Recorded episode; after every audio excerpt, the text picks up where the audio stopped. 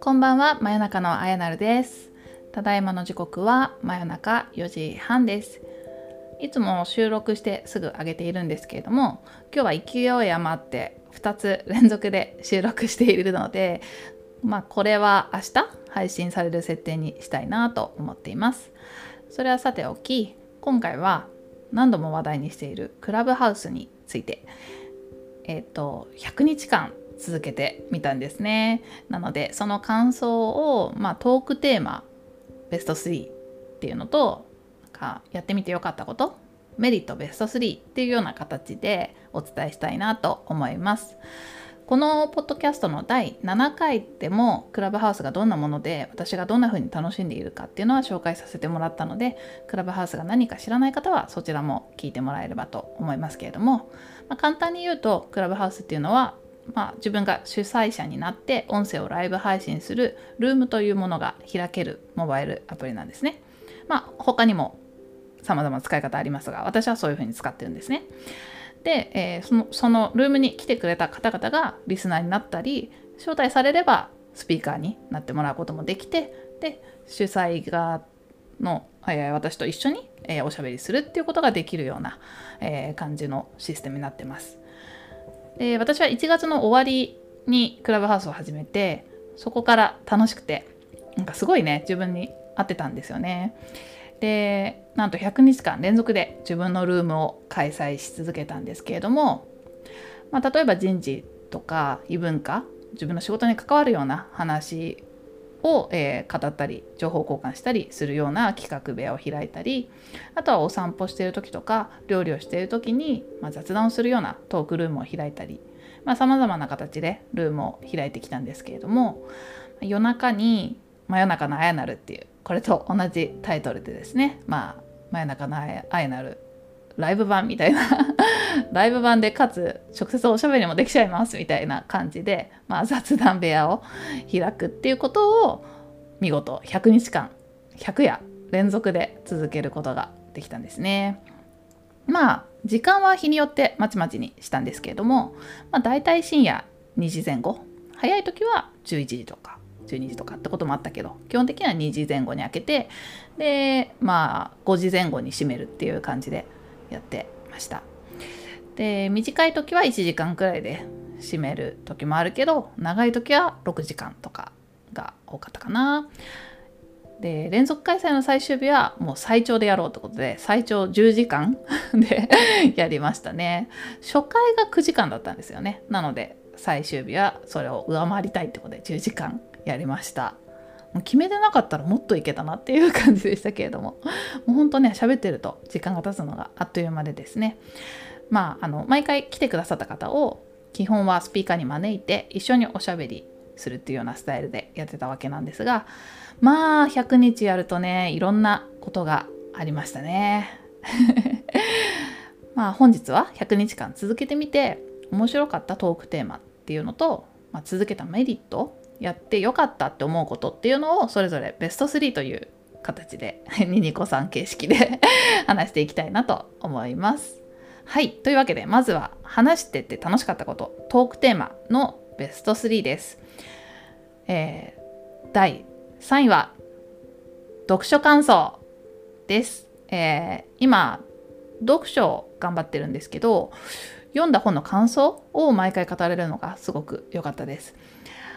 まあ、相手がもし読んでなかったとしても今こういう本を読んでますっていうのでこうその本のあらすじを話したりその本で自分が学んだことっていうのをこう中身を知らない相手に説明するのはすごく説明の練習になったし自分の考えが改めて整理されたりしてすごく良かったですね。でそこからまた質問とか感想私が発言したことに対する、えー、フィードバックが返ってくるのでそれで対話になっていって理解が深まったり広がったりしてすごく勉強になりました。でまあ、みんなが読んだ本みんなが同じ本を読んでそれをそれぞれこう感想を言っていくっていうのも楽しかったですね。まあ、各週で古典セミネールっていう人類学を学ぶゼミに参加しているのでその後にルームを 開いていて、まあ、みんな同じ本読んでてそのゼミで言い切れなかったことを そこで発散してま毎回白熱してましたね。でだんだんそれ聞いてる人たちもこうゼミに参加してなくても本を買ってきてこの議論に 入りたいっていうことで入ってくれたりもしていました。で今までクラブハウスに使った時間は、まあ、今後は読書に当てていきたいなって思ってるんですが、まあ、今後も本を読んだ後はクラブハウスを開いて皆さんと語り合いたいなっていうふうに思ってるのでよろしくお願いします。はい、えー、そしてトークテーマ第2面白かったトークテーマ第2位は異文化体験イエーイ。深夜にね開けてたことで世界中から参加してくださっていてもう日本の方より海外の方の方が多かったんじゃないかな。よく来てくださってたのは、えー、コロンビアドイツニュージーランドオーストラリア。でオランダパレスチナシンガポールアメリカの方なんかも来てくださったりしましたね。で様々な国の事情が日々わかるのが本当に面白かったです。であ皆さん日本人で、ね、日本語で話してるんですけど海外にこう飛び出していかれた日本まあ基本的には日本で生まれた方かな皆さんで、えー、そこからこう海外に飛び出していかれる方の人生ってやっぱり面白い話が多くて皆さんのお話を聞いてこう毎日価値観が刺激されっぱなしでしたね。まあ一番面白かったのはコロンビア在住のムロさんがなんか散歩してたら普通に犬に襲われてて 散歩しながら喋っててでその途中でなんか犬に襲われてたらしいんですけどなんかそれが日常すぎて声も上げなかったっていう ところ。なんか終わった後にあなんか今犬に犬が来て舐められてズボンがべっちょべちょになったとかってボソって言っててなんか日本じゃ考えられないよなと思って、うん、笑っちゃいました。まあその他にも各国のコロナの事情とかあ気候だったり政治的なこと歴史とかまあ様々皆さんに教えていただきとっても勉強になる毎日でした。はい。では堂々第1位を発表します。面白かったトークテーマ第1位は自分分析。です。なんかねほんと100日間いろんな方々とお話しさせてもらってすごい深い話も多くて自分のことがよく分かった100日だったなって 思います。でまああの私だけじゃなくてねこうみんなで自分分析をしてたなっていう感じで、まあ、簡単なところだとどういう人が苦手とかどういう人が話しやすいとかなんか ちょっと苦手な人が来て去って行った後とかは ちょっと今の人苦手だったかもとかねいう話をしちゃってましてごめんなさいっていう感じなんですがまあ声だけしかない会話の中でそういうのってすごく明らかになったりしてうん面白かったですねあとなんか綾成さんってこういう人ですよねみたいな風に言われることも多くて改めて自分が人からどう見られているのかとか自分はこう思ってるけど周りからはこういう風に見られてるんだなっていうのをすごく見つめ直せた100日でした。でまあみんなで話してるトークテーマとしては社会のルールに従う人かそうじゃないかっていうのをこう社畜人間野良人間とか言ったりして話したのがもう100日間の中で一番盛り上がったし結構何度もその話して何度しても飽きないっていう感じで面白かったですね。あとは読書をする時に頭の中で声を出して読むかそれともそうじゃなくて声には出さずに読まないかみたいな話もめっちゃ盛り上がりましたね。ちなみに私は声を出して読むタイプでまあなんか朗読してるような感覚。頭の中で文字が音になっているような感じの読み方をするんですけど意外とそっち側の人の方が少なくて。でうん。あとはそっから付随してその時に映像が頭の中に思い描けるかどうかっていうのも結構人によって違くて。あ同じ本を読んでてもこんなにあの認識の仕方が仕方が違うんだっていうのが分かってすごい盛り上がりましたね。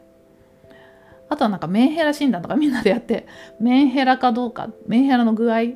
の話をしてメンタルヘルス、まあ、や病んでるかどうかみたいな重い人間かどうかみたいな感じかなアップダウンが合うかどうかとかちょっといろんなメンヘラって言葉はいろんな捉え方があるかと思いますけれども、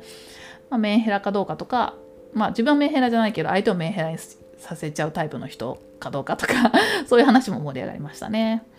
まあ、ちょっとこれらは本当またポッドキャスト1回ずつ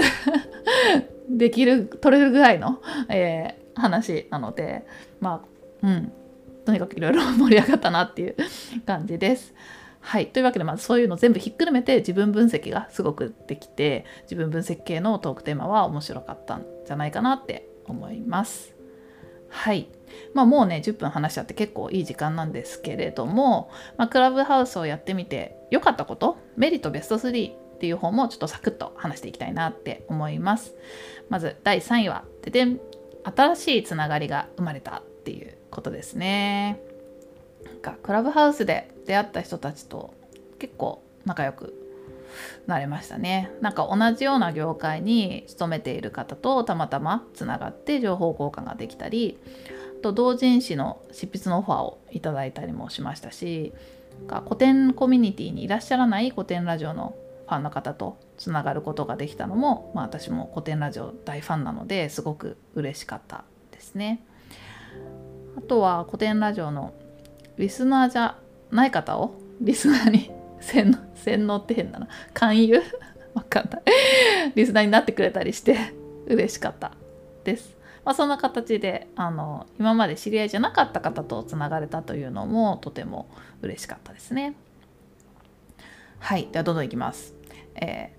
ー、やってよかったことメリット第2位。ででんファシリテーション能力が劇的に伸びたイエーイいやこれはほんとそう なんかもともとね打ち合わせのファシリとかイベントの司会とかまあ普段やってるので人よりはできるのかなとは思うんですけれどもでもなんか複数名がいる時の雑談ってどう回したらいいのっていうのはすごい課題だったんですよね。でまあクラブハウス最初やってみたところでそれのすごい練習になるなっていうのもあって100日続けたんですけど、まあ、毎回結構頭使ってどうやったらうまく回るかっていうのを意識してやってたのでなんか劇的に伸びたなって自分で感じることができましたね。まあ、ぶっちゃけ後半はかなり 仲良くなってきてあの仲いい人だけで喋ることも多かったのでそこまで気使ってなかったっていうのもあるけどやっぱ人がすごい増えたり知らない人が入ってきた時とかにちゃんと全体を見回してうまくバランスよく話を進めていくみたいな力がすごいついたんじゃないかなって思ってます。でおかげでなんか複数名のオンライン雑談の場っていうのがクラブハウス以外であってもこう自信を持って臨めるようになったので、まあ、イベントを運営する立場としては今後の強みができたなって思ってます。はいでは最後えー、クラブハウスを100日間やってみてよかったこと第1位はじゃじゃじゃーんよく来てくれてる方々とものすごく仲良くなれたっていうことです。はい。えー、まあねもともと仲良かった友達とかともやっぱ会えない日々が続いてやっぱもともとオンラインで会ってた子たちと、まあ、たまに電話とかズーム飲みとかやるけれどもうんなんか向こうがねそれに慣れてなかったりもするしあんまり盛り上がらなくてちょっと寂しい部分があったりしたんですよね。なんかやっぱ例えば私バンドをやってて毎回バンドでみんなで練習してその後飲むっていうのが当たり前でそこの延長線上でみんなで旅行に行ったりとかっていうのがあったりしてそういう日々がすごく楽しかったんですけどそれがコロナで急に全部なくなっちゃって、うん、音楽一緒にやってた人とじゃあオンラインで話そうって言ってもまあ、久々だと盛り上がったりするけどやっぱりなんか常にいろんな話ができるかっていうとうん次のライブこうしたいよねとかそういう話がないのがやっぱり寂しくてあんまりそういうみんなで集まる頻度とかもねもう一気に減っちゃっててっていう中でこのクラブハウスを通して知り合いではなく友人って呼べる方々がたくさん増えたなっていう感じがしてとっても嬉しかったです。ここにいてくれた方々にしか相談できないこともできたしここにいてくれた方々だからこそ楽しめる話っていうのも生まれてすごく貴重な居場所ができましたありがとうございましたうん今後はね毎日開催はやめるんですけれどもあの時々同窓会って形で開いていきたいなって思っててもう同窓会っていう雰囲気でできるぐらい仲良くなったなっていうふうに思っていますので、まあ、今後ともぜひ通知はオンにしておいていただきまして開くのを待っててくれたら嬉しいなって思います。はい、またね近々 Android でも使えるようになる？なった？のかな？みたいなのでまあ Android の方もね是非、えー、新規参戦してくださったら嬉しいです。あやなるで検索すれば出てくると思います。招待リークもなんと今1000名分？1000名ってびっくりしたんですけど 1000名招待できるリンクを私持ってますので必要あれば DM してください。はい、そんなわけで本日はクラブハウスの100日間を振り返らせてもらいました。真夜中のあやなるでした。おやすみなさい。